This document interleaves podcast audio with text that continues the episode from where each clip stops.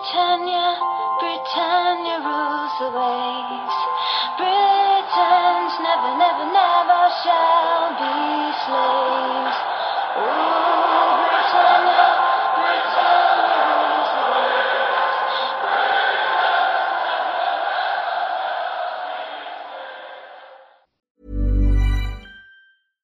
Sandra, and I'm just the professional your small business was looking for. But you didn't hire me because you didn't use LinkedIn jobs. LinkedIn has professionals you can't find anywhere else, including those who aren't actively looking for a new job but might be open to the perfect role, like me. In a given month, over 70% of LinkedIn users don't visit other leading job sites. So if you're not looking on LinkedIn, you'll miss out on great candidates like Sandra. Start hiring professionals like a professional. Post your free job on linkedin.com/people today.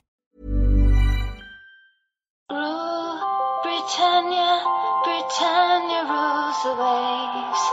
Britons never, never, never shall be slaves.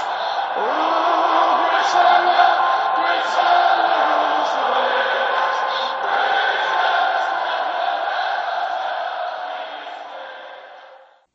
Hej och välkomna till ett späck späckat avsnitt 77 utav Svenska FPL-podden. Nu händer en hel del saker. Vi vet att vi står inför en double game week här i 29 då både Manchester City och Arsenal har dubbla matcher. Vi kan även konstatera att Game Week 28 var den Game Week som hittills har haft den absolut lägsta average-scoren. Så att jag tror att det är många där ute som känner sig lite slagna efter eh, Game Week 28. Men som sagt, det, även konkurrenterna hade sämre veckor. Så eh, det gäller att inte helt bryta ihop. Vi spelar även in lite senare den här veckan. Idag är det onsdag den 4 mars sent på kvällen och eh, FA-cupen håller på att eh, göra klart hur många blanks det blir i Game Week 31. Agendan för dagens avsnitt är att vi först och främst kommer att dyka in lite smått i Game Week 31 och se vad det är vi vet. Vad, vilka blanks blir det och vilka lag är det som kommer att spela.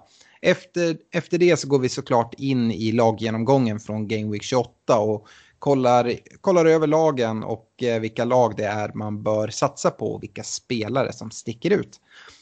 Kikar in i poddligan, eh, kollar in i poddlaget, vi uppdaterar våra rekom rekommendationer och sen så har vi en drös med lyssnarfrågor där mycket rör just den här double game weeken och olika chipstrategier. Så att det kommer bli ett fullmatat avsnitt med jättemycket intressant information. Vi tackar Unisportstore.se, Dynamo Sports och Glenn Sportsbar för samarbete och de fina priserna i poddligan. Men om vi börjar nu då. Eh, FA-cupen här som spelas ikväll, det är tre matcher. Det kommer avgöra lite hur Game Week 31 ser ut och det är viktigt för att det gäller att börja planera redan nu för det och hur man ska använda chipsen. Det vi alltså vet är att det kommer bli fyra eller fem matcher som kommer att spelas och tre av de här eh, matcherna som ska spelas är redan klara. Så Burnley, Watford, Wolves mot Bournemouth och Liverpool mot Crystal Palace kommer definitivt att spelas Game Week 31. Sen vet vi även att en match utav Spurs mot West Ham eller Norwich mot Everton kommer att spelas och det är då på grund av att Spurs och Norwich möts nu ikväll på onsdag. Så när det här avsnittet kommer ut då kommer alla veta vilken, vilken av de matcherna som kommer gå av stapeln. Sen finns det även en möjlighet att eh, Leicester-Brighton kommer spelas i Game Week 31 och det kommer att ske om Birmingham slår ut Leicester ikväll. Eh, så det är det vi vet och de ingångsvärdena. Vill du lägga till någonting där Stefan eller ska vi hoppa in i matchgenomgången? Nej, men jag tyckte du sammanfattade det bra. Vi kan väl eh, ta upp lite eh, lätt om chipstrategier längre fram när vi har gått igenom lagen, tänker jag. Absolut. Du får gärna börja i eh, laggenomgången. Ja, men jag börjar med Manchester City då, eh, som, som har nu en bekräftad double game week. Eh, och eh, jag hade skrivit här att man skulle, skulle avvakta för att det var starka rykten om det här och igår fick vi besked att eh, den var bekräftad. matchen mot Arsenal som ska spelas nästa onsdag. Då. Eh, och det gör ju saken helt an annorlunda. Jag hade sagt att man kunde klara sig utan City-spelare och det kanske man kan ändå. Eh, men nu är, tycker jag läget är eh, lite mer knivigt. Folk kommer sitta med mycket City-spelare eh, och trots att det är svåra matcher mot United och Arsenal så har ju såklart City kapacitet att vinna båda, båda de här matcherna. Eh, den som jag absolut lutar mig mest mot är ju Kevin De Bruyne. Eh, han är dessutom inte med i eh, truppen ikväll, eh, vilket eh, skulle kunna vara en eventuell skada, men jag tror att det handlar om att han vilas eh, och det höjer ju bara hans status ännu mer. Eh, I övrigt så, så är det väl Mares och Ederson som, eh, eh, som jag gillar mest på grund av att ja, men i Mares så kanske man inte får två matcher men man får någon som kan, kan göra avtryck och i Ederson så borde man få båda matcherna. Eh, sen, sen, finns ju en joker i, i Otamendi, men jag vet inte, dels så känns Citys försvarsspel utan Laporte eh, inte superbra och eh, sen vet man inte om han får en eller två matcher heller. Eh, så det är väl lite så jag ser på, på City. Eh, kikar vi mot Arsenal Eh, Eh, kan väl ta dem med en gång då, så, så har man eh, eh, fina matcher. Eh, man möter eh, eh, West Ham hemma innan man möter City. Eh, och sen har man fortsatt bra matcher efter det, men man har en blank i omgång 31 som man måste ta hänsyn till. Att man åkte ut Europa League, det, var, det är nog bara bra för fantasypotentialen då rotationsrisken minskas avsevärt. Eh, och kikar man nu här mot Double Game Weekend så är ju Aubameyang en spelare som verkligen kan göra skillnad eh, då han har både bra form och är en bevisad eh, målskytt och poängplockare i, i Arsenal. Så det är han jag gillar mest, följt av Pepe. Sen måste jag flagga upp Saka som står som mittfältare och kostar väl endast 4,5 tror jag. Hans plats på vänsterbacken känns ganska ordinarie just nu. Kolasinac är skadad och Tierney är väl tillbaka i träning men det var länge sedan han spelade. Eh, och Saka har bevisat sig att han kan eh, eh, göra en hel del assist och han har en väldigt fin inläggsfot. Så han vill jag även flagga upp som en möjliggörare. Jag tror Saka kostar 4,6 nu. Ja, ah, okej. Okay. Ja, men det är väl det om de lagen. Har du något att tillägga här Alex? Det är ju rätt viktigt här med Double Game Weekend.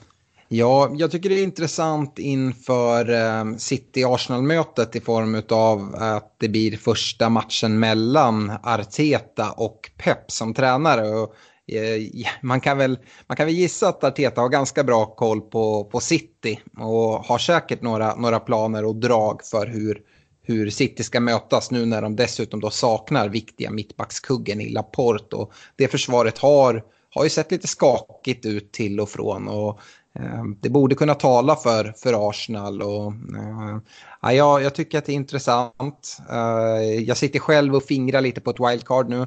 Vi får se hur det blir. Det kommer komma. Vi kommer att prata mer om det här längre fram i, i podden. Så att, jag, jag lämnar det nog där, men jag tycker att du, du konstaterar ganska bra när du pratar både, både City och Arsenal. Eh, och de hade ju blank i 28. Några som inte hade blank i 28 det var Watford-Liverpool. Och eh, ett eh, ganska överraskande resultat skulle jag nog säga. 3-0 blev det alltså till Watford. Och vi börjar med Liverpool såklart. Och efter några veckor med lite sämre spel så kom då till slut den här torsken. Att den skulle komma mot Watford i en välförtjänt 3-0-förlust var det nog inte många som hade trott. 44 raka ligamatcher utan förlust blev det nu när vi summerar. Och Frågan man ställer sig är ju vad den här förlusten kommer innebära och det, det är svårt att spekulera i men personligen eh, så, så hoppas jag att Liverpool kommer att åka ur Champions League så att risken för rotation minskar. Nu är de även ute ur FA-cupen och ligan är ju avgjord. Det är väl egentligen bara ett coronavirus som kan stoppa Liverpool och, och ta den här ligatiteln och det hade ju varit eh, ja, helt absurt. Eh, om man har uppdubbling i Liverpools försvar så kan man i alla fall glädjas åt att Gomes skada som höll honom borta från, från denna matchen mot Watford inte verkar vara allvarlig vilket är extremt viktigt och Liverpool inte alls är lika täta bakåt när Lovren spelar. Eh, Liverpools expected goals i matchen mot Watford var lägst av alla lag den här gameweeken på ynka 0,28. Så förlusten som sagt, den var knappast orättvis. Eh, spelschemat är fortsatt bra och jag tror att detta ändå var ett litet hack i skivan bara och att eh, Bournemouth nu till helgen kommer få det ordentligt svettigt. Jag ser ingen anledning att börja tvivla på sina Liverpool-tillgångar och då dessutom då vi vet nu att de har bekräftad match i Game Week 31 så underlättar det för alla som eh, planerar att klara av Game Week 31 utan att använda chips. Eh, Watford då, ja Eh, som sagt, den här såg vi inte komma. Men eh, vad sa jag förra veckan? Eh, jag sa så här, jag är inte beredd att investera i Watford förrän Ismail Assar är tillbaka i startelvan. Eh, nu är han det och det är med besked. Eh, helt okej okay match och garanterad match i Game Week 31 då vi annars väntar oss många blanks som sagt. Eh, jag tycker Sar är en mycket bra differential som endast ägs av en dryg procent men det kommer öka eh, väldigt fort. I matchen mot Liverpool gjorde han inte bara 2 plus 1 utan hade 6 stycken goal attempts och 4 skott inne i boxen. Och det är statistik som verkligen imponerar. Vi såg även innan hans skada vad han är kapabel till offensivt och att han trivs i Pearsons bygge. Delofeo gick ut skadad i första halvlek och Delofeo såg väldigt fin ut innan han gick ut. Men eh, det såg ut att vara en knäskada som kan hålla honom borta ett bra tag framöver. Eh, jag skulle även vilja lyfta eh, Dokore i Watford som jag ändå tycker är intressant. Och jag, vi har sett nu på senare tid att han har fått en mer framskjuten roll och eh, jag tror att det är någonting som kommer fortsätta nu i och med att Delofio är borta. Yes, jag fortsätter med Bournemouth-Chelsea som slutar 2-2. Eh, och Chelsea de fortsätter leta efter formtoppen eh, samtidigt som Abrahams skadeproblem eh, fortsätter då, då han missar den här matchen. Eh, man har bra matcher här, men en blank i omgång 31 eh, ställer till problem. Eh, och i den här matchen mot Bournemouth så skapar man en hel del lägen, men kommer inte segrande ur, striden då. Man ställer upp med ett 3-4-3 system där man spelar med wingbacks och Eh, det gör att eh, både Reece James och Alonso är intressanta när Chelsea spelar i det spelsystemet. Eh, tar vi Alonso som exempel så gör han ju båda målen, men om man kollar på statistiken så förstår man varför. Han hade 11 touch i boxen, 7 avslut och dessutom så skapade han fyra chanser för sina medspelare. Och Eh, mycket mer än så kan man ju inte eh, önska sig från en, från en eh, back. Så att, det är väldigt imponerande siffror. Och jag tycker även som sagt att Reece James ser väldigt fin ut på andra kanten. Fast i den här matchen så, så vinner Alonso den duellen.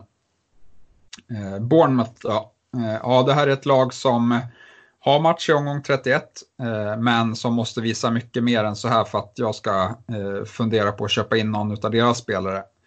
Eh, man möter dessutom Wolves borta i omgång 31, så jag skulle säga att det är ganska begränsad eh, eh, uppsida i fantasy på, på Bournemouth, även om de har ryckt upp sig lite på slutet. Yes, och eh, du pratade lite om Wolverhampton och jag tänkte gå in på deras eh, match mot Tottenham. En match som Wolves vinner med 3-2 på Tottenham Stadium.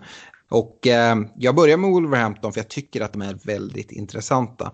Eh, Wolves ångar på och blandar sig på riktigt in i kampen om Champions League-plats. Eh, ägare till Traoré fick glädjas över en startplats och ett eh, 3-4-3 system men varningsflaggan är fortsatt högt hissad.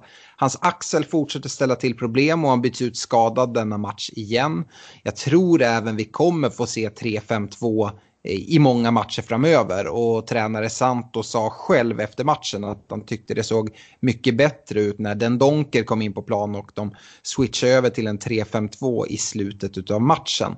Eh, det största problemet med att sitta med Traoré just nu är utöver hans osäkra startplats eh, beroende på skada eller spelsystem är att Wolves andra spelare imponerar stort. Och jag vill i alla fall fylla på med tre andra Wolves-spelare.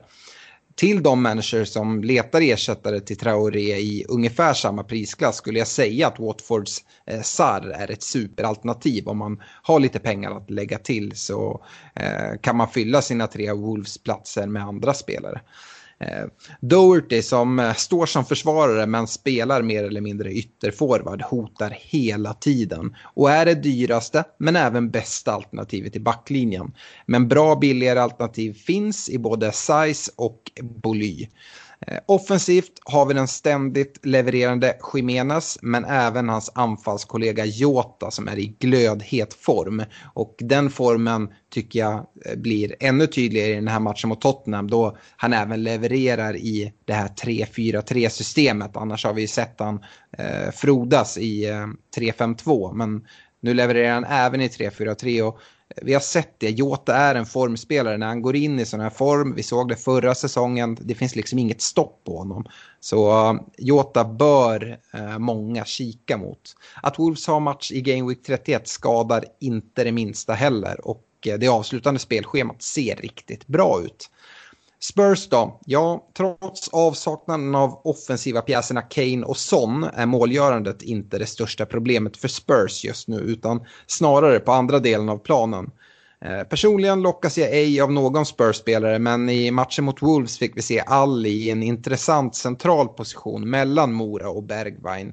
Eh, Lamela och Joris missade matchen på grund av skador.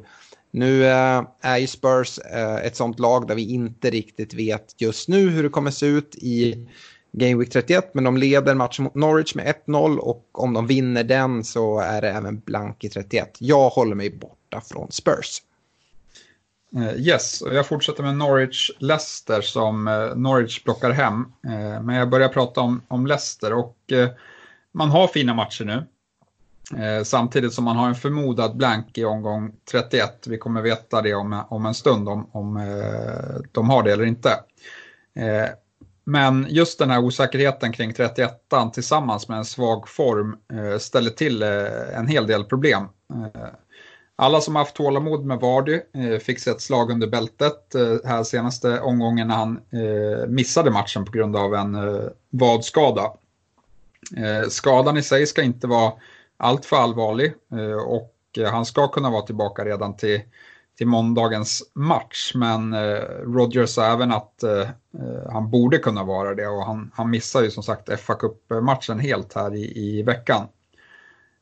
Det som talar för Leicester ändå är att man har väldigt mycket att spela om då Champions League-platsen börjar bli allt mer hotad nu faktiskt när man fortsätter tappa poäng.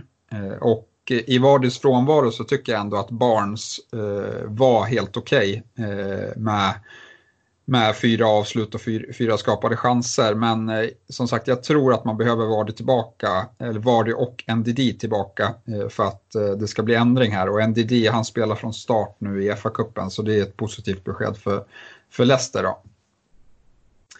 Eh, Norwich, eh, med den här segern i, i ryggen så kan de nog lyfta lite och Eh, kanske göra ett, eh, ett eh, bra försök att klara ett nytt kontrakt i Premier League.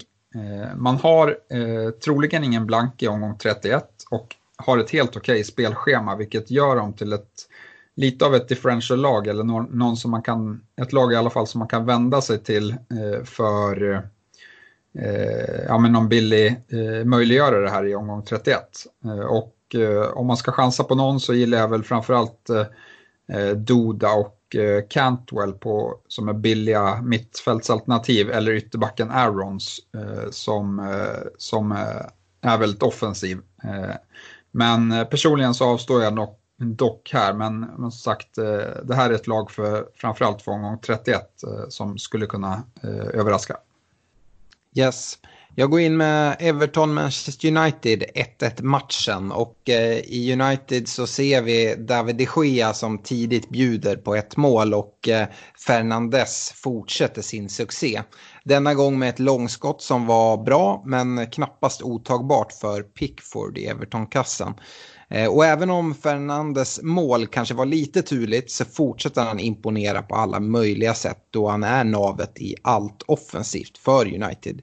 Eh, jag ser nu längre ingen annan utväg än att säga att eh, egentligen alla fantasy managers bör överväga att ta in honom i sina byggen.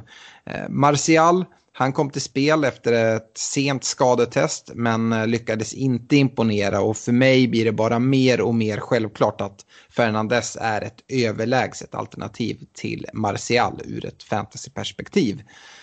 City väntar i Game Week 29 men i övrigt ser spelschemat bra ut hela säsongen ut skulle jag säga. Så jag tror att man ska sitta med United-spelare här framåt. Men det beror lite på hur strategin ser ut inför Game Week 31. För vi vet att United har blank där även om de inte har spelat sin fa Cup-match än. Eh, eftersom att det är Sheffield United som väntar i, eh, i ligan i Game Week 31 och de gick vidare. Eh, så det blir ingen Eh, ingen match för United i 31 Everton då, ja, eh, precis som Fernandes eh, får eh, ett turligt mål. Eh, men eh, matchen igenom eh, är David Calvert-Lewin som vi pratar om ett hot och hans fina form ser på inget sätt ut att vara på väg att avta.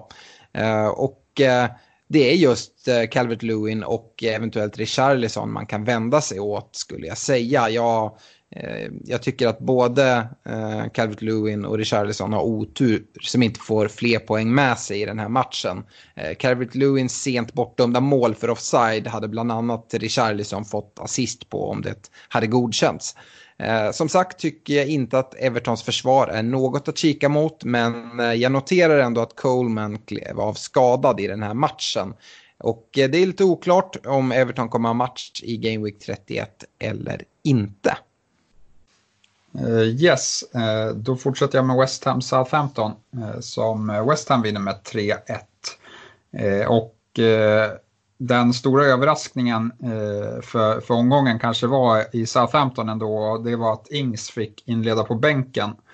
Eh, det föll inte så väl ut och eh, han byttes in i matchminut 55. Eh, dock så kunde han inte sätta något jätteavtryck på matchbilden eh, då Southampton redan låg under med, med två bollar när han kom in. Eh, men jag förväntar mig i alla fall att han startar nästa match. Matcherna är fortsatt fina, men en bekräftad blank i omgång 31 ställer även till problem här. Eh, stalltipset blir ändå att behålla eh, Ings, eh, lite beroende på vilken strategi man har såklart. Eh, men övriga spelare känns mindre intressanta härifrån. framförallt efter att de har mött Newcastle, då är, då är det väl bara Ings som, som lockar mig i alla fall. West Ham då, Ja, man gör det bra i den här matchen och spelar ut eh, Southampton och det är framförallt Antonio och Haller som ser riktigt pigga ut.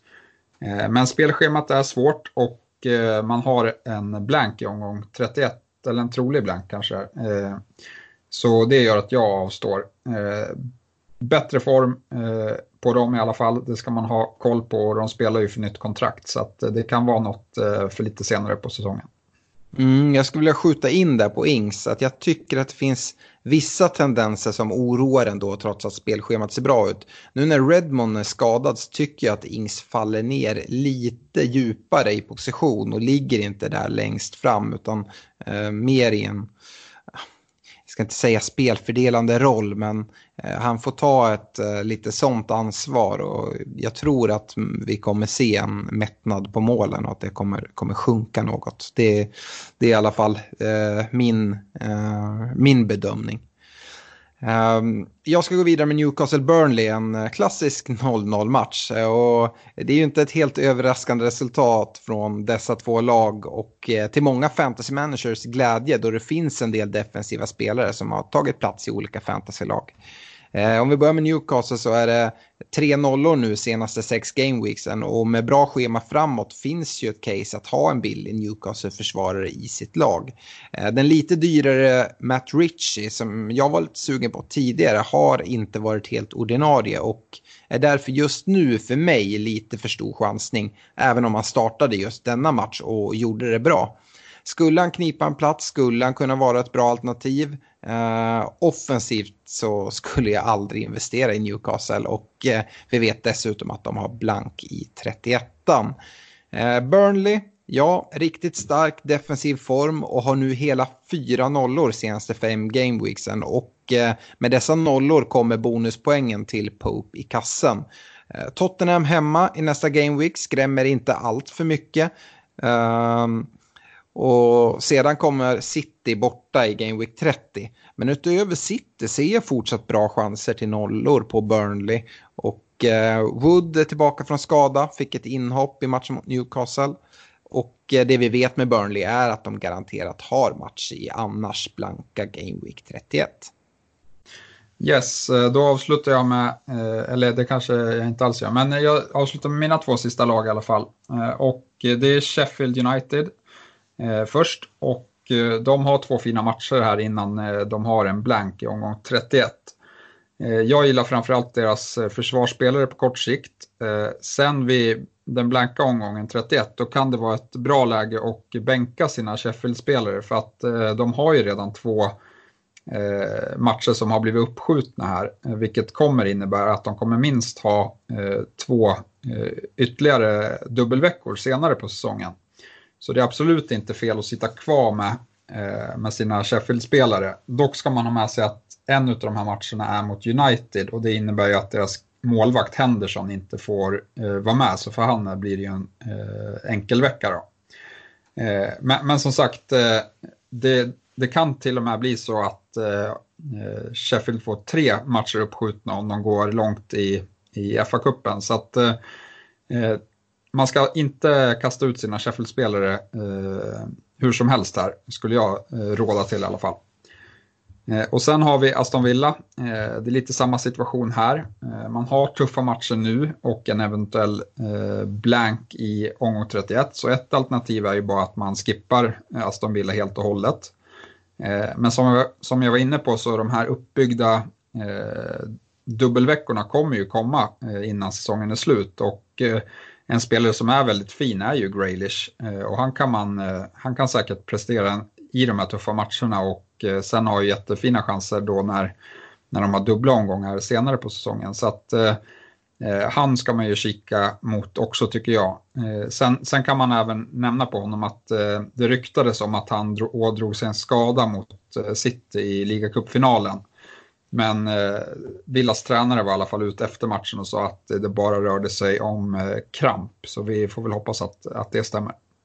Ja, jag vill bara passa på att skjuta in där du sa att det är eventuell blank för Aston Villa i Game Week 31. Den är definitiv. Uh, den vet vi att det, det, är en blank. Yes, yes. Uh, avslutningsvis Brighton Crystal Palace 0-1. Uh, och det är andra raka nollan för Pallas och likt Newcastle och Burnley så är det försvaret om något i Pallas som eh, lockar eh, dock vänder spelschemat i Game Week 31 eh, så jag vet inte om det är läge att just nu byta in Pallas försvarare. Det ser ut som att de inom kort kommer få tillbaka defensiva kuggar från skada såsom Sakho, Tomkins och Sloop. Så försvaret borde stärkas upp ytterligare. Brighton, ja, Eh, eh, behöver börja ta poäng nu för att eh, undvika att dras in i nedflyttningsstriden. Dankägare hade lite otur att inte få utdelning här mot Pallas då han hade högst expected goal involvement av alla på planen med bland annat tre nickar från, från hörnor. Riktigt jobbigt schema nu kommande och jag håller mig borta från Brighton. Kikar vi in i poddligan så är det Niklas Hamnefors som har tagit över första platsen.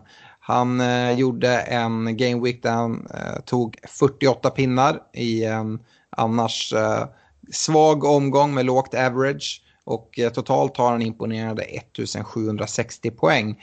Eh, Joel Roge som föll ner till andra platsen hade en game week där han tog 43 pinnar och totalt 4 poäng då bakom Niklas totalpoäng. Eh, på tredje plats hittar vi Marcus Edmundsson, 36 pinnar i gameweeken och eh, 1732 pinnar totalt. För poddlaget, ja, vi eh, låg där mellan Niklas och Joel i, i Gameweek-poäng Och det blev väl helt okej. Okay. 44 pinnar i, i Gameweek 28 gjorde att vi avancerade eh, lite grann. Och, eh, men vi använde våra två byten och det, det blev ett extremt sent byte då de här ryktena om att Vardy var borta kom. Och för att få ihop fullt lag så eh, blev det så att vi offrade Kevin De Bruyne till förmån för Fernandes i United. Och det följer ju väldigt väl ut för, för den här eh, omgången. Eh, däremot så att det blir en dubbel nu gör ju att man skulle vilja ha tillbaka De Bruyne i laget. Eh, dessutom så fick Lundström eh, till slut säga hej då och Lascelles kom in från Newcastle. Där fick vi en nolla. Eh, på grund av allt som har hänt nu så är det inte alls omöjligt att det blir ett wildcard för, för poddlaget. Eller det lutar väl faktiskt åt det eh, till och med. Eller vad, vad säger du Stefan? Ja, här kan vi ju diskutera lite chipstrategier. Och den, den eh, första strategin som vi har sett och det är att man drar ett wildcard nu Eh, här för att eh, sätta upp sig fint för att få lite exponering mot eh, City och Arsenal som har dubbelvecka. Men även byta in massa spelare som har bekräftade, bekräftad match i omgång 31 så att man fixar den veckan utan att behöva använda något annat än byten. Och då löser man ju den veckan och då kan man med fördel dra free hitsen i, i omgång 34 Eh, där, som ligger tajt in på 31 som kommer innehålla både blanka, eh, blanka matcher och, och dubbelmatcher eh, för lag. Så att, eh, och, och, då eh, sen får man ju försöka byta in så många man kan sen som har dubbelomgång i, i den sista dubbelveckan eh, med fria byten. Det, det är väl lite så vi har tänkt eh, eh, med den strategin.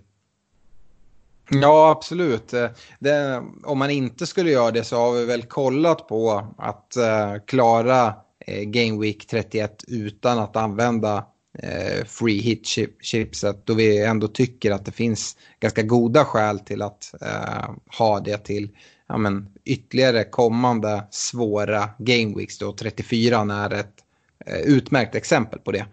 Ja, det är väl det andra eh, läget man ser och det baseras ju mycket på att Liverpool åkte ur FA-cupen och kommer ha match i omgång 31. Det, förändrade förutsättningarna ganska rejält inför den omgången. Nu är det inte så eh, knivigt att få ihop ett, ett bra lag till, till 31 så jag, jag, jag, skulle råda till att man försöker klara den, om man in, även om man inte drar wildcard nu, att man försöker klara den med byten. Så att man kan köra Eh, free hit och wildcard på ett optimalt sätt eh, för, eh, på slutet här. Och bygger man för att klara Game Week 31 utan eh, något chip, då är ju Liverpool ett lag att vända sig mot. Eh, Wolves också, fina matcher och de har, har bra. Eh, Pope i kassen är jättebra i Burnley, kanske eventuellt någon mer spelare, Westwood på mitten eller Taylor i backlinjen eller motsvarande. Vi har ju Watford också där vi har Sar, eh, men Ducoré ska även nämnas där tycker jag. Och sen så, eh, ja, vi får ju se lite nu, nu är inte allting klart, men det är mycket möjligt att Everton kan kan ha, ha match här också. Då har vi Calvert Lewin och vi har Richarlison. Så att det kommer finnas alternativ där. Eh, men vi behöver ha allting på plats och det kommer vi få efter ikväll. Så när den här podden släpps så vet alla hur det ser ut. Och då tycker jag att man bör lägga en, en, en chipstrategi för sitt lag utifrån de förutsättningar man har. Eh, tar man ett wildcard däremot, då tycker jag att det är jätteviktigt att eh, även eh, kika mot Game Week 31 och inte bara överexponera sig i, i Arsenal och City nu och även andra spelare som man tycker är bra i, i form av med Alonso i Chelsea och fylla på med sådana och sen så eh, kommer du få problem i Game Week 31. Det är inte att rekommendera. Um, har du något att tillägga där? Nej, som sagt, eh, jag tycker att det, det, är de två strategierna som gäller. Antingen så så bara eh, behåller man sitt wildcard här och, och har is i magen. Det är inte säkert att eh, det kommer bli jätteutdelning på varken City eller Arsenal i den här eh, dubbelveckan. Eh, så att, eh, det kanske är rätt väg att gå. Man, men man ska se till sitt eget lag och vad man har för förutsättningar att få ihop ett bra lag till omgång 31 framförallt skulle jag säga. Mm. Vi kan väl även prata lite om det, att om man nu går mot eh, Game Week 31 och försöka lösa det utan wildcard, utan byten, Eh, Eh, det är väl egentligen inte ens ett måste att få ihop 11 spelare utan kan man få ihop 10 eh, tycker jag att det är ett gott läge, kanske till och med 9 eller vart, vart drar du gränsen där? Ja, 10, jag skulle, alltså jag, jag vill ju helst ha 11 spelare, det, det, vill man ju. Men samtidigt vill man inte byta in eh, folk bara för att byta in. Det kan ju bli mycket väl så att eh, om man tar minus 4 så, och byter in någon som har väldigt låg sannolikhet att ta poäng, ja men då kanske man tappar på det.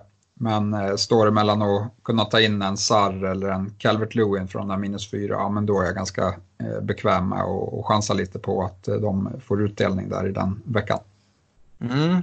Nej, men uh, det låter bra. Vi, vi går vidare till, eh, till rekommendationerna. Och Eh, det är speciellt med rekommendationer den här veckan eftersom att det bygger extremt mycket på, vilken strategi man har. Men eh, förra veckan hade jag eh, försvarsrekar på Boly, Trent och Stevens. Och Stefan, du hade Trent, Doherty och Stevens.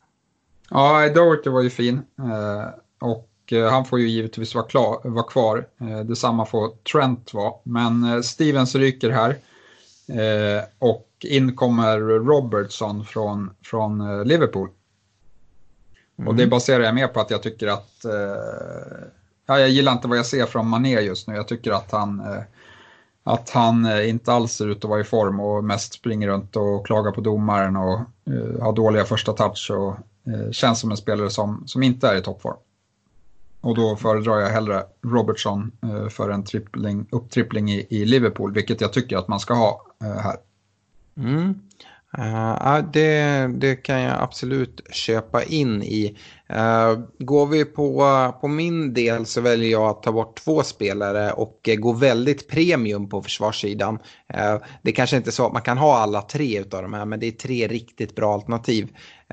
jag väljer att plocka bort Boly och Stevens och och Boly får stryka på foten till förmån för Doherty då jag tycker liksom att han ser alldeles för bra ut. Och, Eh, jag håller till exempel honom eh, före Robertson i Liverpool trots, eh, trots att Robertson är, är dyrare. Eh, vi, vi vet vad Doherty kan göra på egentligen alla sätt. Han kan göra mål på, eh, på fasta situationer, på, på huvudet och sen så är han där inne och slår in, in returer. Han är ju längst fram mest hela tiden tycker jag. Eh, dessutom så Trent, ja men han ska ingenstans. Jag tycker han ser väldigt fin ut. Och sen så har jag tagit bort Stevens och då till förmån för Alonso i Chelsea som jag tycker är värd att gå en chansning på. Um, han, uh, vi, vi, vet historiskt vad Alonso kan göra så fort han får speltid och just nu uh, har jag svårt att se att man ska plocka bort honom från, från Chelsea så som han presterar. Eh, på, på mittfältet så hade jag förra veckan Kevin De Bruyne, Mané och Salah. Och eh, du Stefan, du hade Fernandes United fullt av Mané och Salah. Ja, eh, jag önskar att jag hade bytt in Fernandes i mitt privata lag också. Eh, som, som fortsätter leverera såklart. Eh, men Ja, här blir det lite konstigt, men eh, Salah får vara kvar. Eh, men eh, Mané och Fernandes ryker. Eh, och Eh, här vill jag ju flagga för att Fernandes ser ju extremt fint, fin ut. Men det är, det är den här dubbelveckan som kom upp för, för City då, eh, som gör att eh, jag vill ha in De Bruyne i mina rekar. Och jag tror som sagt att han vilas här i FA-cupen och kommer spela båda matcherna, både mot United och Arsenal, är min tro i alla fall. Och då vill inte jag sitta utan honom och sen kommer även Sarr in istället för Mané. Mm.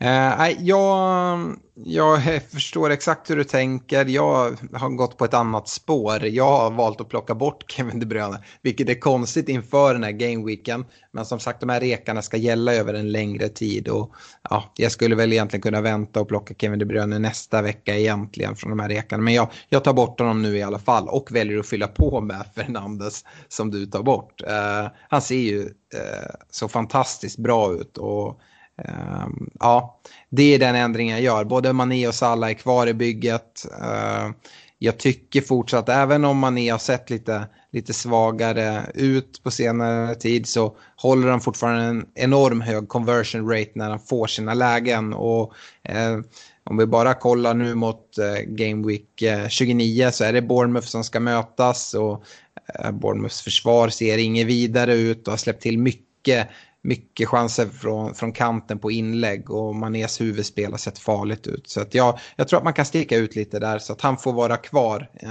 i, i den här reken och även med Liverpools fina, fina schema framåt. Ja, det kan absolut slå fel. Det enda jag, det enda jag oroar mig för är att, eh, att han spelade 90 minuter här även i FA-cupen när Klopp gjorde sex ändringar i, i startelvan och vilade många spelare. Så det finns väl en, en risk att han vilas eh, mot Bournemouth. Men, eh, men som sagt, han kan lika gärna gå in och göra ett hattrick. Ja, det, det, det är snårigt just nu. Eh, på forwardsidan var vi helt överens förra veckan eh, i eh, Ings, Jimenez och Vardy. Men jag har valt att säga hej då till Ings. Och det är på grund av den anledning som jag var inne på tidigare. Då jag tycker att jag ser tendenser på att Ings kommer längre från målet. Och eh, jag vill ha Ings in i boxen där han drar in bollarna. Eh, väljer att fylla på med Aubameyang, inte bara för den här double game weeken utan eh, jag tycker att Arsenal har fina matcher. Så eh, Aubameyang eh, väljer jag att kliva in med.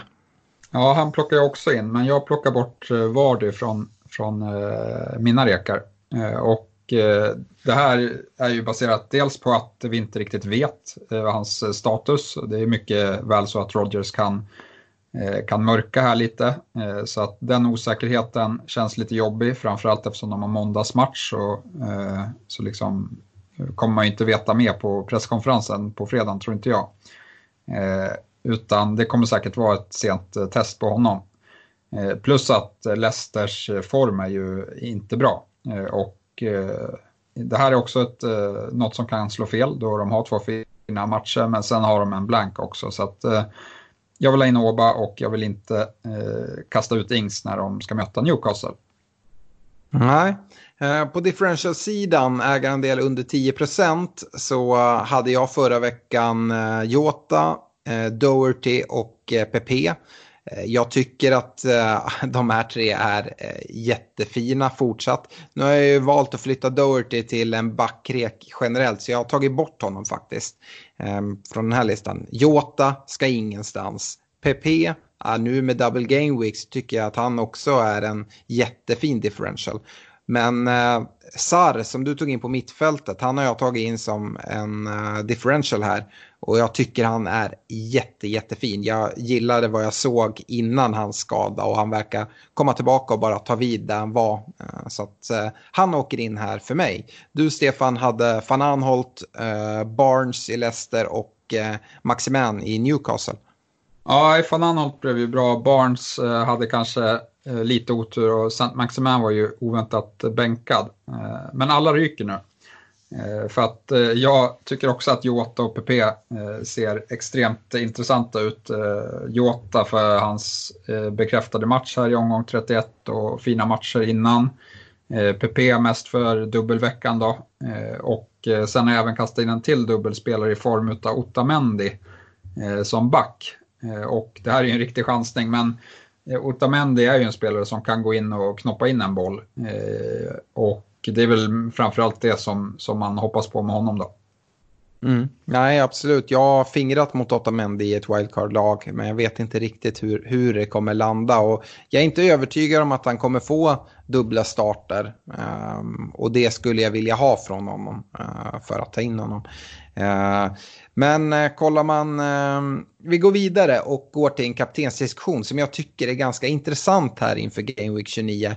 Och vi kan ju snabbt konstatera att vi har två, två lag då som har dubbelmatcher. Vi har City som eh, först ska ha ett eh, Manchester-derby eh, borta mot United och sen så tar emot Arsenal hemma på Etihad lite senare. Och eh, det finns ju två, två sätt att se det här på. Det är tuffa matcher. Samtidigt så borde det betyda att eh, det kanske inte blir lika mycket rotation som det annars skulle ha blivit om det hade varit eh, sämre motstånd som väntades. Och i City Eh, jag vet inte vad du säger Stefan, men för mig är det egentligen bara Kevin De Bruyne som lockar för en kaptensbindel för Game Week 29. Ja, men så känner jag också. Även om eh, jag läste någonstans att Aguero jagar någon form av målrekord mot eh, United eller, eller, om det är på Old Trafford så, så lockas jag inte. Jag tror inte att Aguero kommer spela eh, båda matcherna. Han spelar ju nu här ikväll eh, och sitter inte gjort något byte än. Eh, så jag tror att det kommer bli rotation mellan han och Jesus eh, över de här två matcherna och därför eh, tycker jag inte att han är intressant. Men De Bruyne däremot, han ser jag också som ett kaptensalternativ. Jag ser det som ganska troligt att De Bruyne kommer få dubbla starter eh, här. Kanske inte 90 i båda matcherna, lite beroende på hur matcherna artar sig. Men eh, absolut över 90 minuter eh, kommer han få. Det är i alla fall min, min starka tro. Om det inte är så att vi får något besked nu efter efter dagens match att anledningen till att han var med, inte var med i truppen har någon form av känning eller så. Eh, det som dessutom talar för, eh, för att jag tror att han kan spela båda det är att eh, returen mot Real Madrid i Champions League den kommer inte direkt efter den här matchen utan det är efter Game Week 30 då de möter Burnley och då skulle jag kunna tänka mig att De Bruyne kanske vilas i Game Week 30 istället.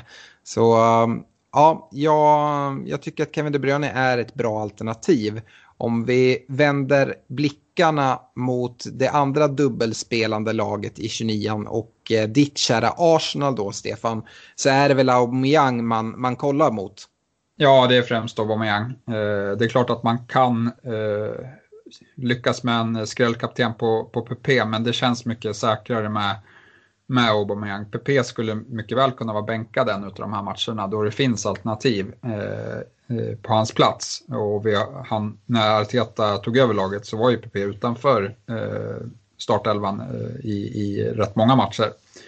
Eh, så att eh, nej, för mig är Aubameyang och där är ju förhoppningen att han ska göra mål mot West Ham såklart och sen ja, eventuellt göra mål mot City. Ett City utan Laporte eh, går att göra mål på, det har, det har man sett andra lag eh, klara av. Och, eh, som du var inne på så eh, Arteta har säkert någon, någon slugplan för hur Arsenal ska anfalla mot, mot ett sånt eh, City.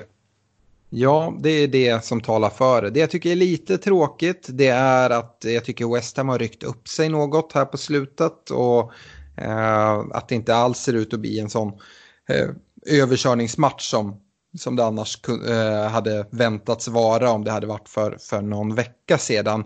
Eh, dessutom så har, har i alla fall jag en sån här liten dålig smak i munnen då jag har erfarenheter från Aubameyang eh, tidigare gånger och man känner att ja, men nu är det kaptensläge på Aubameyang. Jag tror aldrig han har levererat för mig när jag har satt binden där. Är det någonting du känner igen?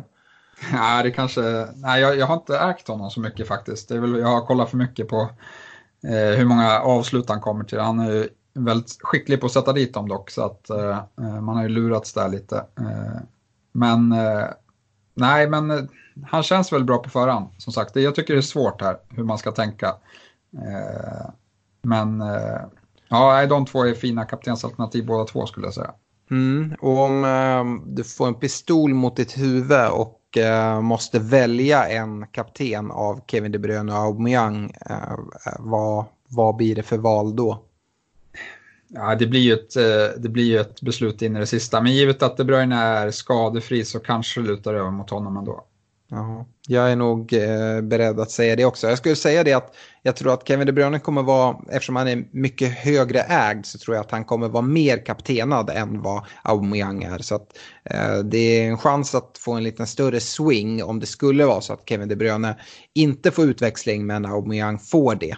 Eh, så går det nog få en ganska ordentlig sving om man uh, har satt binden där. Men som sagt med, med stora risker då när det är en högt kaptenad uh, spelare man har emot sig. Uh, är det en självklarhet att sätta binden på en dubbelspelare? Jag menar Liverpool har ändå hemmamatch mot Bournemouth och Liverpool har ju varit starka på Anfield. Ja, och det här är väl en typisk sån match där de bara ska ut och visa att eh, de inte är något förlorarlag utan ska studsa tillbaka på vinnarspåret. Eh, så Bournemouth kommer ju få, få åka i den här matchen tror jag. Eh, så nej, det är ingen självklarhet. Jag tror Liverpool mycket väl kan eh, komma ut och köra över Bournemouth i den här matchen.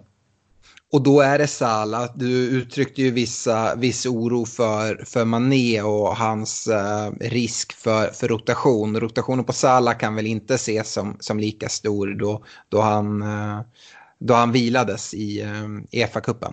Nej, precis, det är Salah. Eh, eventuellt Trent också som eh, även han vilades eh, i, eh, i FA-cupen. Eh, men, men som sagt, jag, jag är mer trygg med, med Salah, framförallt eftersom Liverpool har sett rätt, eh, eh, ja, men de har släppt till väldigt mycket chanser här på slutet så, så känns det bättre att ha den på Salah tycker jag. Mm. Och får man vara så fräck och fråga om du kommer välja att sätta binden på en, eh, en single game week-spelare eller en double den här veckan? Nej, det blir nog en double ändå. Mm. Ja, jag lutar också mot det. Eh, ska man, eh, ska man nämna några andra singelmatcher så har ju Wolves en fin hemmamatch mot ett riktigt bortasvagt eh, Brighton. Jota visar strålande form. Jag skulle nästan luta mer mot att sätta binder på Jota än, än Jiménez om man nu väljer att gå den här lite chansartade vägen och, och vända sig till Wolves med kaptensbindeln. Uh, ja, nej, jag tycker inte att det, det, är Arsenal, City och Liverpool det står för. Står ja. mellan. Uh, det är det. Uh, det. det. kan jag hålla med om, men jag pratar om de här riktiga galningarna. Jag, jag, tror ändå det finns en utväxling att göra här med Jotas kanonform och ett svagt Brighton-försvar. Eh, därför vill jag ändå bolla upp den. Men i övrigt tänkte jag inte gräva djupare i, eh, i andra alternativ på spelare. Utan eh, Wolves får vara min outsider här och eh, då Jota. Eh, deadline är på lördag 12.30 och det är Liverpool-Bournemouth som kommer sparka igång. Och det gör ju det här som vi nämnde nu att eh, Eh, prata eventuell rotation på en spelare som Mané eller så. Eh, då det är första matchen finns eh, hyfsat, eh, hyfsat goda chanser att det kan börja komma rykten eh, precis innan deadline. Precis som vi fick veta att, att Vardy inte skulle komma till spel.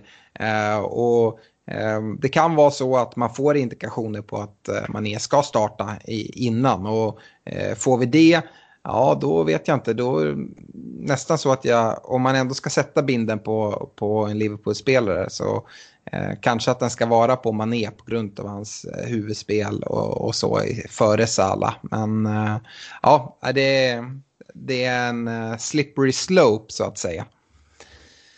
Eh, nu hoppar vi in i lyssnarfrågorna tycker jag. Och eh, varför inte börja med Linus Hultstrand? Eh, han skriver så här. Nu när det är bekräftat att City och Arsenal får en dubbelvecka eh, den här veckan, vad är värt att byta in? City har två rätt svåra matcher mot Manchester United och Arsenal och dessutom kommer Pep rotera som alltid. Den enda som lockar är egentligen Aubameyang i Arsenal skriver han, men honom kan jag inte få in utan att byta ut Mané eh, eller Salah och ta minus fyra. Är det verkligen värt det? Speciellt nu som Arsenal blankar i Game Week 31 medan Liverpool har en match. Nej, det här är ju eh, dilemmat då. Hur man ska klara både Game Week 29 och Game Week 31 på ett bra sätt. Det är ju väldigt, det är väldigt tajt här emellan. Så att, eh, och byta in massa Arsenal och City-spelare, eh, ja men då kommer du få problem med Game Week 31. Eh, så att nej, det behöver absolut inte vara värt det. Framförallt om du, liksom, att man ska offra Mané och Sala eller Mané eller Sala då liksom Mané kanske mer. Eh, det kan ju också slå väldigt fel. Eh, som sagt, men jag vill ju flagga in De Bruyne i den där diskussionen. Jag tycker ju Aubameyang och De Bruyne är de klart eh, mest intressanta spelarna i den här dubbelveckan. Ja, det, det tycker jag också. Och jag tycker generellt sett att det verkar som att Linus har ganska bra koll och han resonerar på ett vettigt sätt enligt mig. Ehm, som, som man resonerar låter det ju som att han inte ska använda något wildcard eller att han redan har gjort det. Och att han inte heller planerar att använda eh, något chip i Game Week 31. Och utifrån det, då hade jag nog avstått Aubameyang om det nu är minus fyra och att kasta bort en av Mané eller Salah. Eh, så nej, då, då hade inte jag tagit in Aubameyang. Men jag hoppas eh, på något sätt att han sitter med Kevin De Bruyne. Eh, men det, det skulle innebära att han har ett extremt mycket pengar uppbundet i sitt mittfält då, då han har Mané och Sala. Men eh, ja, jag vet inte. Det känns jobbigt, eh, kan, kan, du hålla med om det Stefan, att sitta utan både Aubameyang och De Bruyne den här veckan? Klarar man en sån vecka tror du? Nej, det kan ju, det kan ju bli riktigt blodigt. Samtidigt så liksom hans Liverpool-spelare kan ju ta extremt mycket poäng. Så att det är en, det är en vecka där, där det finns potential för riktigt höga scorer, så kan vi väl säga. Mm. Aj. Liksom med, med Wolves hemma, eh, Leicester på hemmaplan, eh, Arsenal sitter med dubbelvecka, Liverpool på hemmaplan. Eh, ja.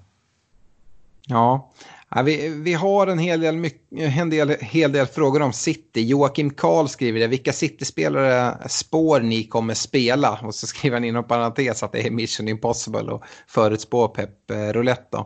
Eh, han sitter endast med Kevin De Bruyne och lurar på vem man ska ta in. Eh, och är rädd för att det kan roteras rätt kraftigt till veckomatchen sen. Eh, hur mycket ska man egentligen satsa på City just nu? Ja, nej, som sagt, eh, det kommer roteras eh, och ingen är säker att starta båda matcherna. Men, men stalltipset är ju De Bruyne och Ederson. Eh, det är ju de två säkraste spelarna att spela båda matcherna. Sen vet jag inte, en spelare som vilas idag är ju till exempel Walker. Han kanske får spela båda matcherna om man vill ha in en, en back från City. Men i övrigt framåt så ser jag ju att det kommer vara jätterotation. Mm. Sterling, Sterling spelar ju eh, inte idag. Han hoppar bara in fyra minuter så om man vill göra en riktig eh, chansning där så kan ju han vara ett alternativ som man kommer sticka ut med väldigt mycket. Kristoffer mm. eh, Alm är inne på just Ederson som du nämner. Han sa det, vem får man absolut inte gå utan nu? Och om vi leker med tanken att det, det nu blir Double Game Week 29 som vi vet, eh, är Ederson då en bra värvning? Eh, ja, det tycker jag. Eh, att han är. Alltså en målvakt som har två matcher, även om de är tuffa så eh, tycker jag att det, det, är bra. Jag tror inte att City kommer släppa in mängder med mål i de här matcherna. Utan eh, eh, han kan mycket väl ta bra med poäng, men det är ingen garanti heller. Alltså Leno kanske kommer ta mer poäng, eh, om man tänker så. Mm. Eh, så ja, det är inget måste. man kan lika gärna ha Leno skulle jag säga. Alltså, Arsenal kan hålla nollan mot West Ham och sen kan Leno få mycket räddningar mot City. Om man väljer att ta in Ederson tycker jag ändå att det är viktigt att ha en, en eh, till målvakt som spelar i Game Week 31 i sitt lag. Eh, för annars tycker jag att det ställer till det väldigt mycket. Yes. Uh, ja, Kristoffer avslutar också med en annan fråga och undrar om free hit är bra eller anus i Game Week 31. Och om vi måste välja något så lutar det väl åt anus va? Ja, nu när eh, matcherna har fallit ut som de har gjort med att eh, ja, med Liverpool och Wolves till exempel är ju eh, jättelätt att byta in spelare från redan nu då de har fina matcher innan och eh, har matcher i 31 så då ska man ju kunna få upp ett bra lag utan free hit. Mm. Uh, yes. Uh, för att avsluta City så uh, undrar Johan Råmot, uh, vad tror ni om Phil Fodens chanser nu när City är klar tvåa i Premier League?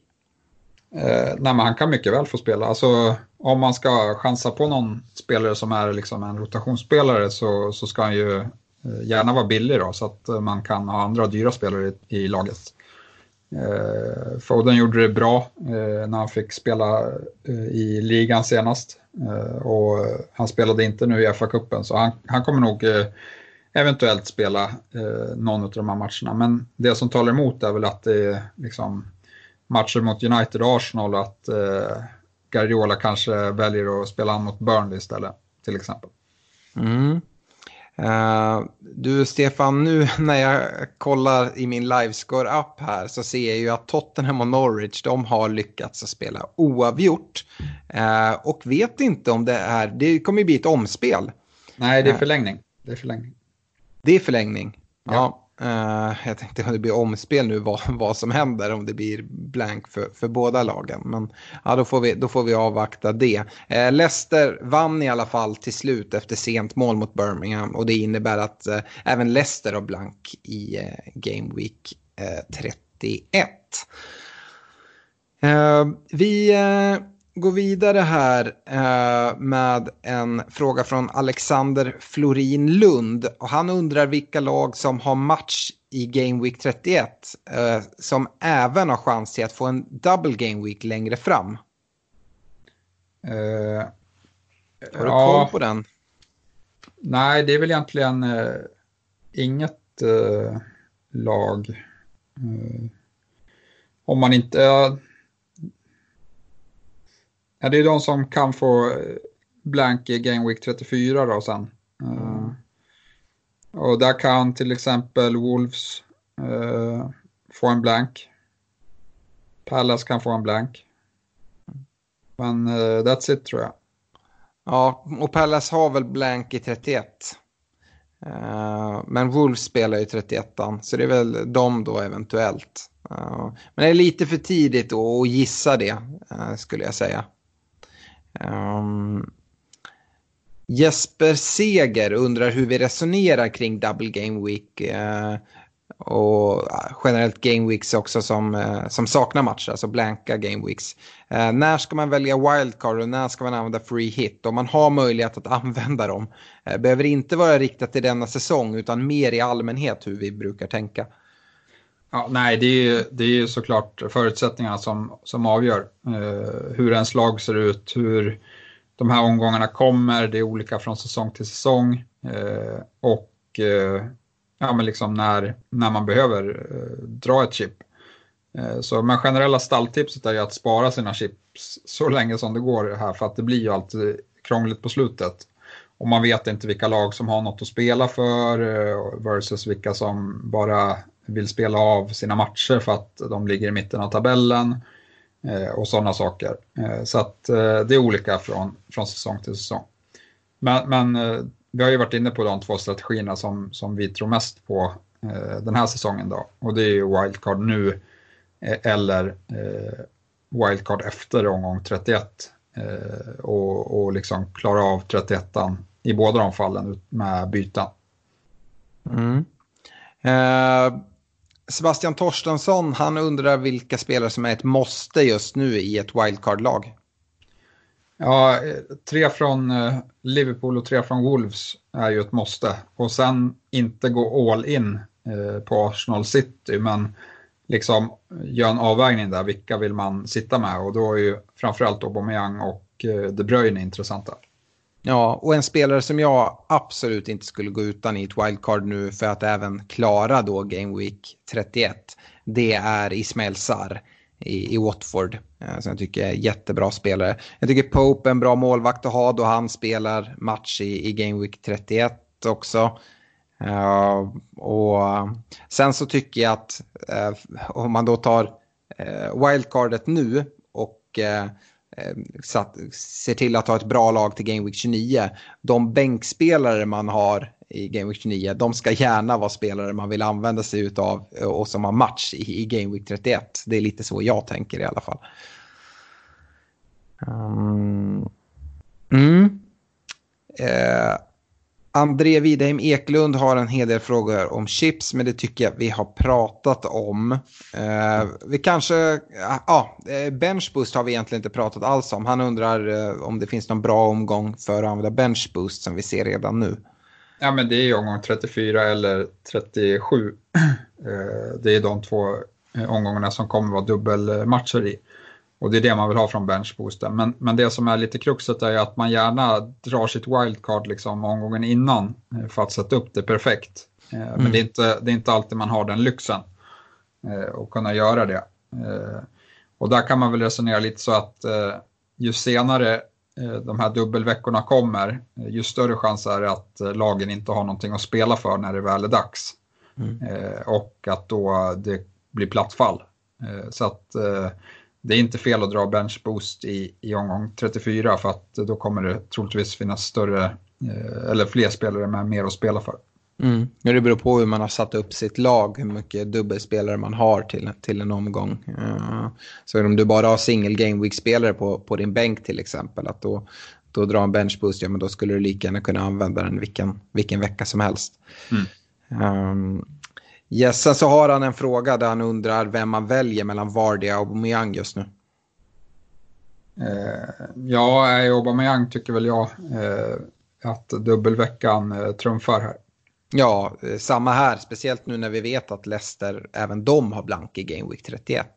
Mm. Så um, det fäller avgörandet. Det skulle vara ett svårare val om, om Leicester hade haft match i, i Game Week 31 ändå. Ja. Ehm, Thomas Tompa Källqvist undrar om man ska byta in Sarr istället för Madison då han inte vill släppa Mané, Sala eller Fernandes. Och eh, Watford har fint schema och Madison inte levererar. Han kör 3-4-3. Eh, ja, eh, Sarr tyck, gillar jag jättemycket så att eh, han, han tycker att definitivt att man ska kika mot eh, och, och, ha i omgång 31. Sen om det är det bytet man vill göra nu eller inte, det, det, är liksom, det tycker jag är lite 50-50. Ja, Leicester har väldigt fina matcher där så att Madison kan mycket väl leverera. Jag har läst att han var, att han var väldigt bra i, i fa Cup-matchen eh, här. Så att, eh, ja, det är svårare att säga om vem som kommer ta mest poäng. Jag tycker att båda har bra möjligheter kommande två omgångar. Men eh, Sarri absolut för omgång 31. Mm.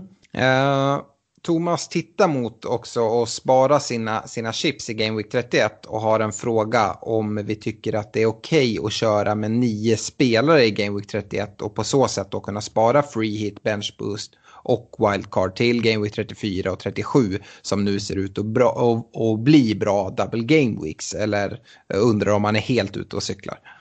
Eh, nej men som sagt, eh, jag hade nog eh, tag i en minus fyra eh, för att chansa in någon, någon, spelare som kan leverera just den omgången.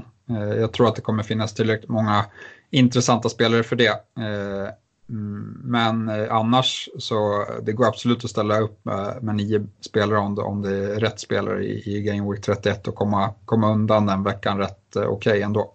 Mm. Det svåra är ju alltid att man tycker ja, men nu har jag nio spelare här till Game Week 31 och sen så kommer det någon, någon skada eller förkylning eller rotation som man inte riktigt förutser så helt plötsligt är en eller två spelare borta och då istället för att gå från 11 till 10 så går man från 9 till 8 eller 7 och då helt plötsligt kan det bli en riktigt, riktigt jobbig Game Week eh, sett till ens konkurrenter som kanske använder en eh, free hit eller ett wildcard eller verkligen har byggt för, för den här veckan. Eh, så det är ju den, den risk man står inför skulle jag säga. Mm. Eh, Marcus Lindholm konstaterar precis som vi att Wolves har ett fint schema framöver. Eh, ska man byta in Jiménez och Doherty mot Vardy och Lundstram? Jag har redan Traoré. Alternativt in med Jota och en billig back. Nej, jag gillade det första bytet där. Eh, sen både Jiménez och Jota tycker jag är intressanta. Det kanske till och med är så att eh, Jota kommer trumfa Jiménez här på slutet. Eh, inte omöjligt. Eh, som sagt, han gjorde det under en, en längre tid förra säsongen på våren. Så att, eh, eh, ja men Doherty och Jota, absolut, kan man också gå för. Mm. Han nämner ju att han redan har Traoré och det tycker jag är svårt. Eh, Linus Andersson ställer frågan rakt ut. Vad gör man med Traoré? Ja, nej, det här känns inget bra tycker jag eh, som Traoré-ägare. Nu, den där axeln var illa där han mot United. Eh, sen känns det som att han har spelat lite på smärtstillande efter det. Eh, nu fick han återigen en skada och jag tror inte man kan chansa allt för mycket med honom, hans eh, skadestatus där. Risken är ju att han eh, kommer bli borta väldigt länge istället. Så att, eh, nej, jag hade nog inte behållit honom här. Nej, Ja, jag instämmer helt precis som jag sa i laggenomgången. Och, eh, inte nog med att han sitter som osäker. De gånger då han sitter på bänken också så får han ofta inhopp. Så det ställer ju till. Då kommer han in och tar, tar en poäng eller sådär. Eh, och man inte får in sin bänkspelare. Eh, Simon Johansson eh, sitter också med Traoré. Han undrar vad vi tror om att byta ut antingen Mané eller Sala och Traoré mot Mares och Fernandes. Uh, ja, uh, det kan man absolut göra. Jag gillar inte Traoré och uh, Manés form är ju, gillar jag inte heller riktigt. Men jag vet inte, jag hade nog hellre tagit in Sarr och De Bruyne mm. för de spelarna. Mm. Just nu som läget ser ut. Ja, nu vet vi inte om han sitter med någon av dem. Det som också är att varken Mares eller Fernandes har ju match i Game Week 31. Och han byter ut eh, två spelare som har match i 31. Så det är också hur, hur det ser ut för han där, hur han planerar att klara 31. Så det, är, det är kanske så att han ändå planerar att dra ett wildcard här inom kort eller, ehm, eller dra en free hit eller så. Men om man inte tänker på det så tycker jag även att man behöver blicka mot 31. Ja. Nej, men ska man inte dra wildcard och klar, ska klara 31 utan eh, free hit, då, då, tycker jag att man ska behålla Mané. Eh, för att eh, med de matcherna och så, så eh, trumfar det ändå att hans form kanske inte är den bästa. Mm. Fortsätter på Bruno här. Daniel Wickenberg vill ha in Bruno Fernandes och vem byter han bort? Graylish eller Traoré? Han verkar ha lite pengar på banken. Ja, jag tycker inte att det är rätt läge att byta in Fernandes nu. De ska möta City, det är en extremt tuff match. Givetvis kan han komma iväg med ett poäng, men, men jag håller ändå City som favorit och att, då kom, att han kommer få hård konkurrens om, om bonuspoängen även om han eh, gör en ass eller, eller ett mål. Eh, sen efter det så, så är det Tottenham borta följt av en blank så att eh, jag väntar med att byta in Fernandes. jag tycker inte att man ska byta in honom här. Mm, förstår tanken. Jag tror att han absolut har chans till poäng mot City, även om jag likt dig håller City som stora favoriter i, i matchen. Eh, mot Spurs borta, det kommer jag väl få käka upp ordentligt, men Spurs tycker jag inte imponerar just nu och där kan jag se han tar riktigt bra poäng. Det är den här blanka 31 som är jobbig. Eh, det Daniel kanske tänker på det är att Bruno Fernandes eh, stiger iväg värde ganska snabbt och eh, hela Uniteds eh, kvarvarande spelschema är eh, riktigt mumma och det kanske är nu eller aldrig att ta in honom. Eh, jag tycker inte att det är fel att ta in Fernandes inför den här veckan. Eh, om jag ska svara på hans fråga om man nu har bestämt sig för att ta in Fernandes i alla fall och vem man ska byta ut ja, då tycker jag Traoré tycker han är ett större problem än, än eh, Graylish som har en eh, som talismanroll i, i eh, Aston Villa som kämpar för överlevnad. Eh, Traoré, absolut, han har game, match Game Week 31, det är inte Graylish. Däremot har vi ingen aning om Traoré kommer starta där i, i 31 i alla fall. Så ja, jag, jag, tycker att i valet mellan Graylish och Traoré, om man nu bestämmer sig för, för Bruno, det, då är det Traoré som man säger hej då till. Eh, Niklas Sjöström, uh, han har tappat uh, mycket eh, senaste tiden. Han tappade 21 poäng senast. Eh, ska man ha is i magen eller kicka bort Leicester-spelarna? Eh, jag har ett fritt byte kvar och två chips. Eh, ska man ta in Jota och skippa Traoré och Vardy?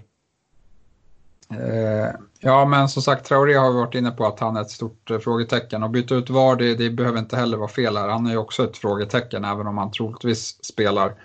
Eh, man får in en, Jota med bra form och bra matcher och spelar i omgång 31 så jag tycker nog att man kan göra det där. Mm. Eh, Gustav Johansson undrar om det är värt att eh, byta ut Madison och Vardy den här veckan för minus fyra för att få in Sar och Aubameyang. Ja, det, det kan det vara, men det är inte säkert att, eh, att det ger utdelning. Nej, det är, det är jävligt svårt. Eh, det är, man måste gå på sin egen magkänsla här. Eh, och har man en jättefin känsla för Aubameyang och har planerat att sätta binden här, ja men då kan de här minus fyra ganska snabbt räknas hem. Uh, samtidigt så skulle jag kunna se Vardy göra en bra omgång om han nu kommer till spel här. Uh, kan även se Madison trumfa Sarr i den här enskilda omgången. Så att, uh, jättesvårt verkligen. Så Gustav, där får du, uh, hoppas jag att du har flyt i, i din magkänsla. Men det man kan eh. kasta in är att han kommer ju troligtvis behöva byta ut de här spelarna eh, vad det verkar inför 31 så att eh, det kanske inte blir ett bättre läge än så här eh, när man kan få in en dubbelspelare eh, och sen eh, en som vi ändå tror på. Mm, absolut.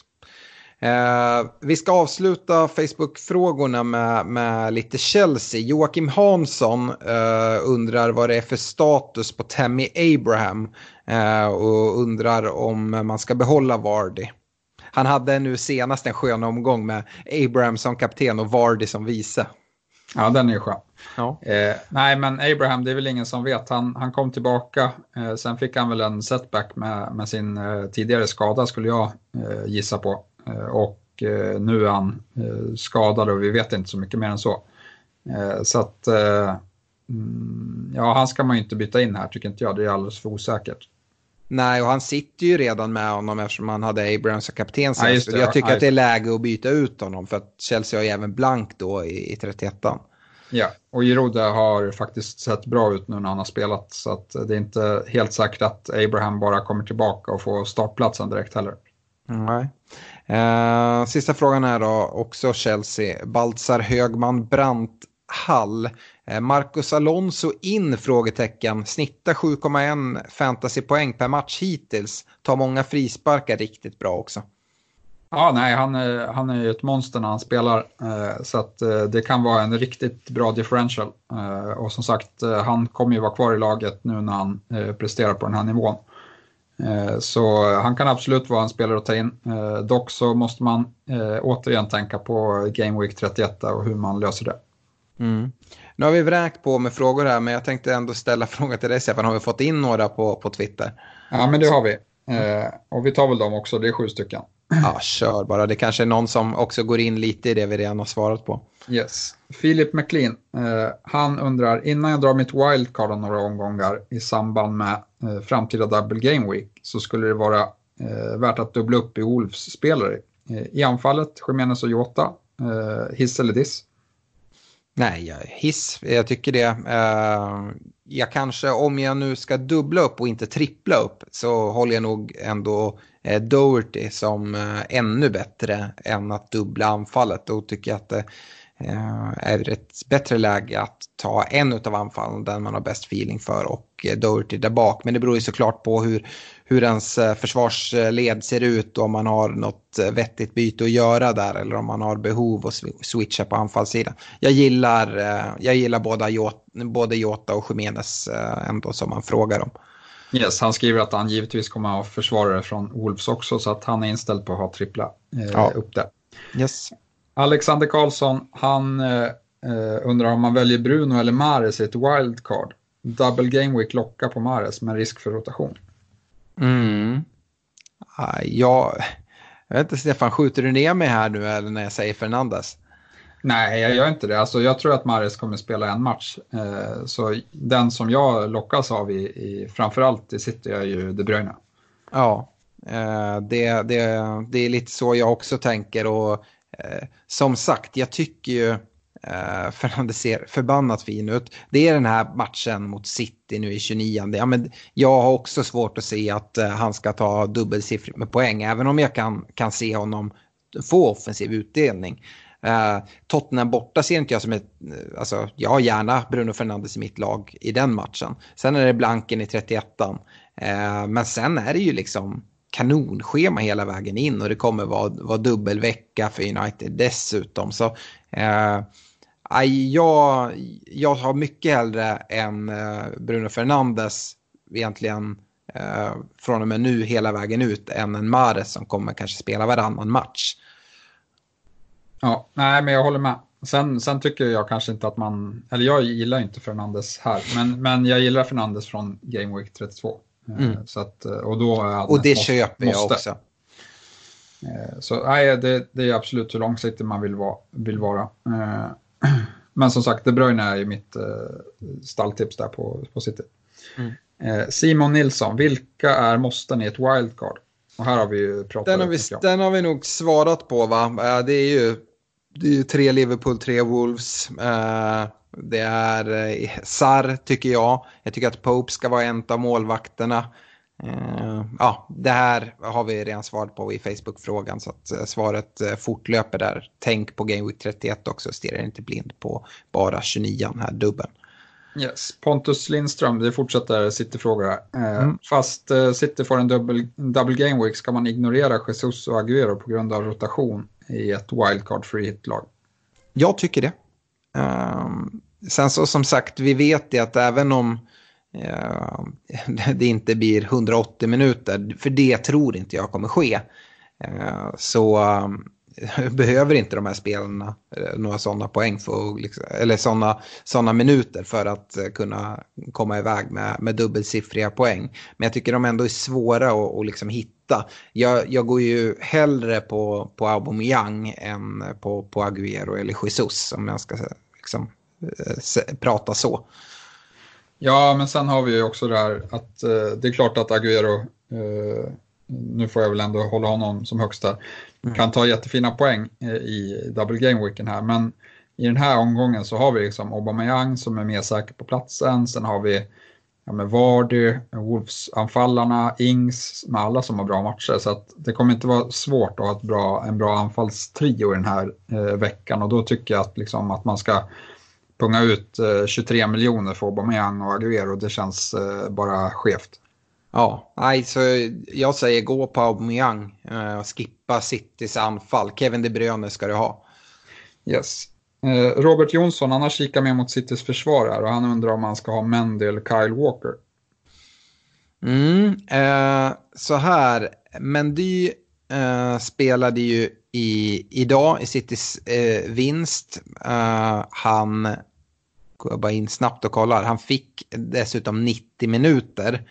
Uh, och med hans skadehistorik så tror inte jag att han kommer spela båda matcherna. Uh, om man då jämför honom med Walker, om man bara ska ställa dem mot varandra, så spelade inte Walker överhuvudtaget. Uh, så i det valet skulle jag välja Walker. Eh, sen så är jag inte säker att jag hade valt Walker överhuvudtaget eh, ändå. Jag tycker, jag tycker att det är jättesvårt att, att sia om hur, eh, hur Pep kommer agera. Och då är det ändå 5,7 kostar Walker. Det, mm, ja. Men de emellan, om man nu har bestämt sig att gå på någon av dem, då hade jag gått på Walker. Yes, eh, och sen har vi Henrik Mattsson, han, är, han skrev att han har free hit och wildcard kvar, eh, men sitter helt utan spelare från Arsenal och City. Eh, och han, in, hans initiala tanke var ju att spara wildcard till längre fram, men nu är han lite inne på den strategin som, som vi kommer köra i eh, poddlaget. Och det tycker vi är en bra strategi. Så det tycker vi att han ska göra, eller hur? Jag tycker att det är ett starkt case. Jag kommer att göra det privat. Och om vi ska göra det i poddlaget, det håller jag som mycket troligt efter de, det, det vi har pratat om innan podden nu. Men vi har inte fattat beslutet 100% men det är väl 99 då.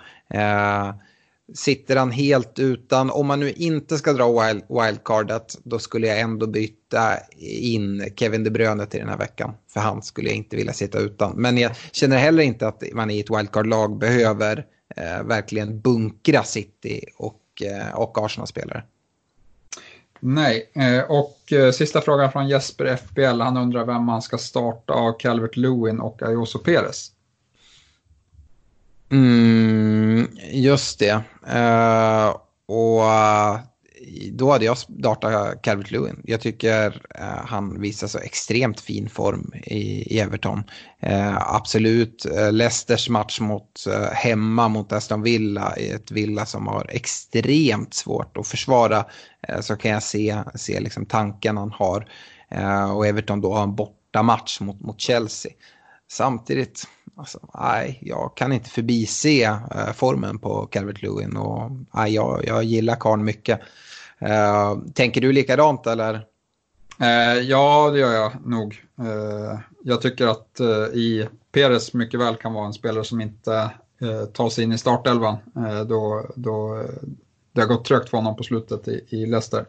Men, men som sagt, han kan även göra det bra. så att jag kikar på, på hans lag, han skickar med sitt lag och det finns väl, han har tre från, från Liverpool eh, bland annat och eh, där är väl tipset att hänga på Twitter innan avspark eller innan deadline här och kanske få en hint om, om någon av hans spelare eh, vilas här och då kan han ju snabbt göra ett byte och bänka den spelaren istället.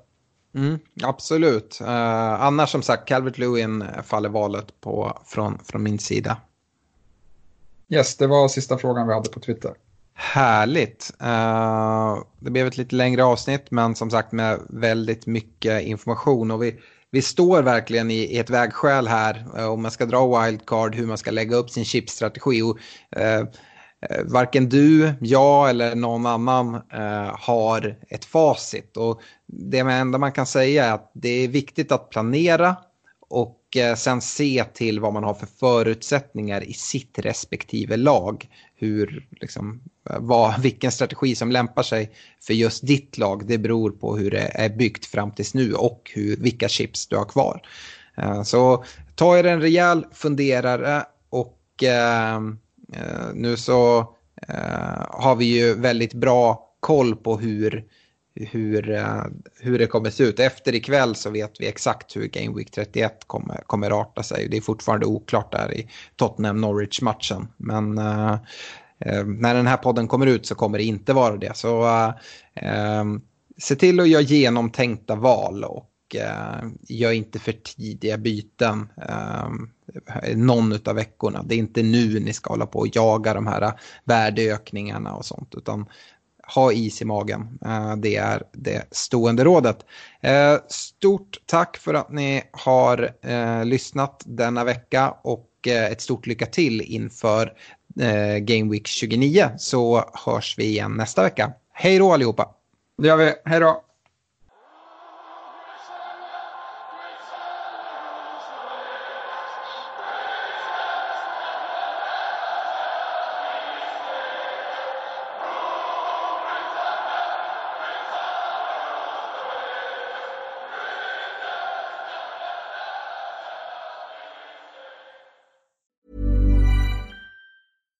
Deserves the best, and there's no better place to shop for Mother's Day than Whole Foods Market. They're your destination for unbeatable savings, from premium gifts to show-stopping flowers and irresistible desserts. Start by saving 33% with Prime on all body care and candles. Then get a 15-stem bunch of tulips for just $9.99 each with Prime. Round out Mom's menu with festive rosé, irresistible berry chantilly cake, and more special treats. Come celebrate Mother's Day at Whole Foods Market.